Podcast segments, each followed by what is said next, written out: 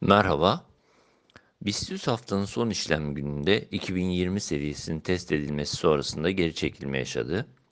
Kapanış bin dokuz yüz seksen üç seviyesine gerçekleşti. Endekste kısa periyot için geçiş bölgesi olabileceğini düşündüğümüz iki bin on beş iki bin yirmi direncinden bir miktar satış baskısı yaşanıyor. Bununla birlikte geri çekilme yakın destek bölgesi olarak belirttiğimiz bin dokuz yüz altmış bin dokuz yüz otuz bandı üzeriyle sınırlı durumda. Dolayısıyla hareketi sınırlı düzeltme eğilimi olarak değerlendirmek mümkün. BIST yüzde bin dokuz yüz altmış bin dokuz yüz otuz bandı yakın destek, bin dokuz yüz on beş bin sekiz yüz seksen bandı altı ise zayıflama bölgesi olarak düşünülebilir.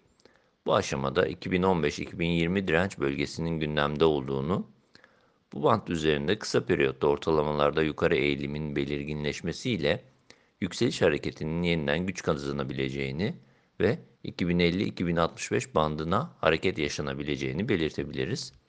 Endekste bir sonraki aşama ise iki bin seksen iki bin yüz bandı olabilecektir.